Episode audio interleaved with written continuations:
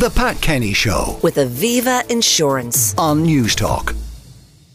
Green Scene on The Pat Kenny Show with AIB, working alongside Irish communities towards a low carbon future. We pledge to do more.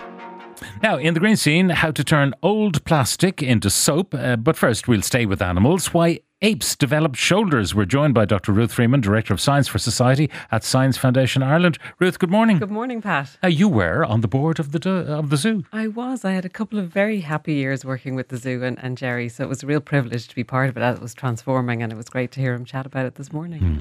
Now, you want to talk about apes? Yes, and, and apes' shoulders and, and, and on our shoulders, because of course we're apes, and this is this is research that has come from universities in re- researchers in Dartmouth University, and they really have been looking at are quite unusual, even within the ape kingdom, our shoulders and our elbows, and they decided to study that by comparing the difference between how chimpanzees, uh, our very close ape relative, and monkeys climb. And actually, when you look at a monkey or a chimp climbing, and they used footage from the wild here, which is mm-hmm. really important because a lot of what we'd done before was was kind of in unnatural habitats, and they looked and used this very sort of sophisticated analytical software to see how the the monkeys and the apes move differently.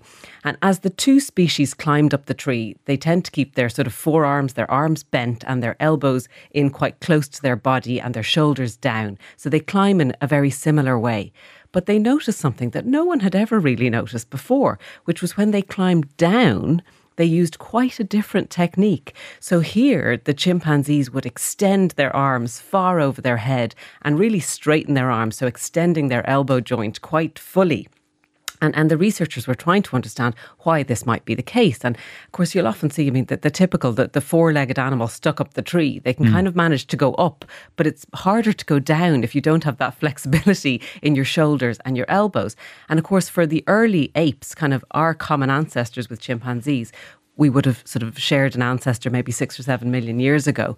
We were big bodied and heavy. So coming down out of a tree was quite a dangerous thing to So do. if you fall, that's it. If you fall, that's it. And of course, you've got more weight, you're working against gravity. So, what they're hypothesizing is that these flexible arms and shoulders were almost like a brake that our common ancestor had to develop to be able to get up a tree, safely find food or get away from a predator, and then safely get down again without falling.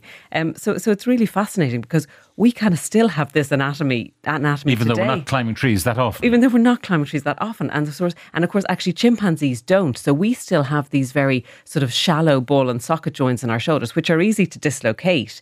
And we have these flexible elbow joints that will extend all the way but are, are not as as robust. In fact even your funny bone where you can often knock that nerve there that little process at the end of our ulna bone is is shorter so that we can fully extend that that elbow, and that's almost a primitive feature. Some anatomists would say.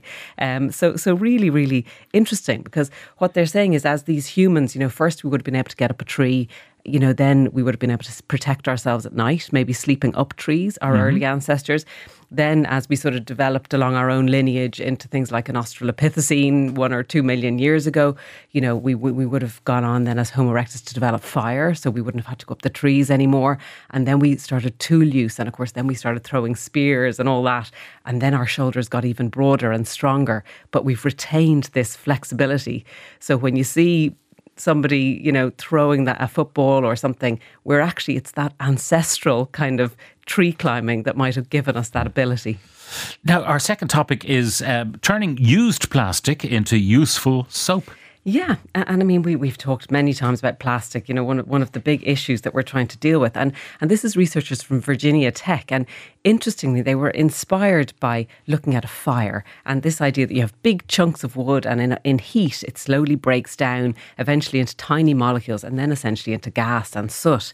And they were sort of wondering, you know, in plastics, we have fatty acid type things, which are the raw material for soap, but it's very hard to break those down without destroying them completely. So you have these big, long fatty acid chains. You need to get small fatty acid chains. Mm-hmm. And how do you do that? So they developed a very clever reactor, which was hot on the bottom but cooler at the top. So when you put the plastics in, it sort of started to break down, but they managed to stop the reaction before the plastic was completely destroyed and became unusable. And they created a sort of waxy substance.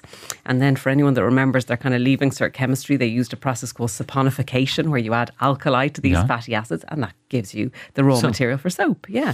Okay, so what kind of plastics are they talking about? Because there are some which are not recyclable or not without great expense. Exactly. And that's the exciting thing here because they were able to use many of those common plastics that we are sending to landfill. So even with our improved sort of um, recycling chains, we're still only recycling about 10% of plastic and more than half of it is going into landfill, which is not what we want.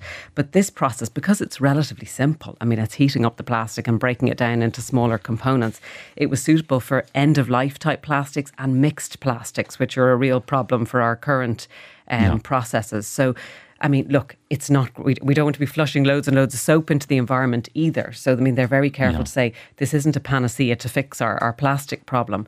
But it means that for now, we can at least take those plastics which are going into landfill and causing huge damage and use them as, as a, a sort of raw material for something that we need anyway. I mean, a soap, uh, a, a detergent, if you like, is a, a molecule that at one end will absorb grease and at the other end will absorb water, Yeah. and hence it can be washed away. I mean, that's Exactly. how it works. But but I mean, if and again, actually, it was interesting. Even during COVID, as we all used more soap, there were some studies which looked at the environmental impact of all that soap washing into the environment. Because of course, as you say, it can break down oily membranes, and there are some plants and animals that have those. So we don't want to necessarily be washing all this into the environment, but we have to address the plastic issue. And while we cut down and kind of come up with other materials, we need to think about what we're going to do with end of life plastic, apart from putting it in landfill. So, All so this is a, a- a useful uh, study. Interesting. Dr. Ruth Freeman, Director of Science for Society at Science Foundation Ireland. Thank you very much. The Pat Kenny Show With Aviva Insurance. on Newstalk.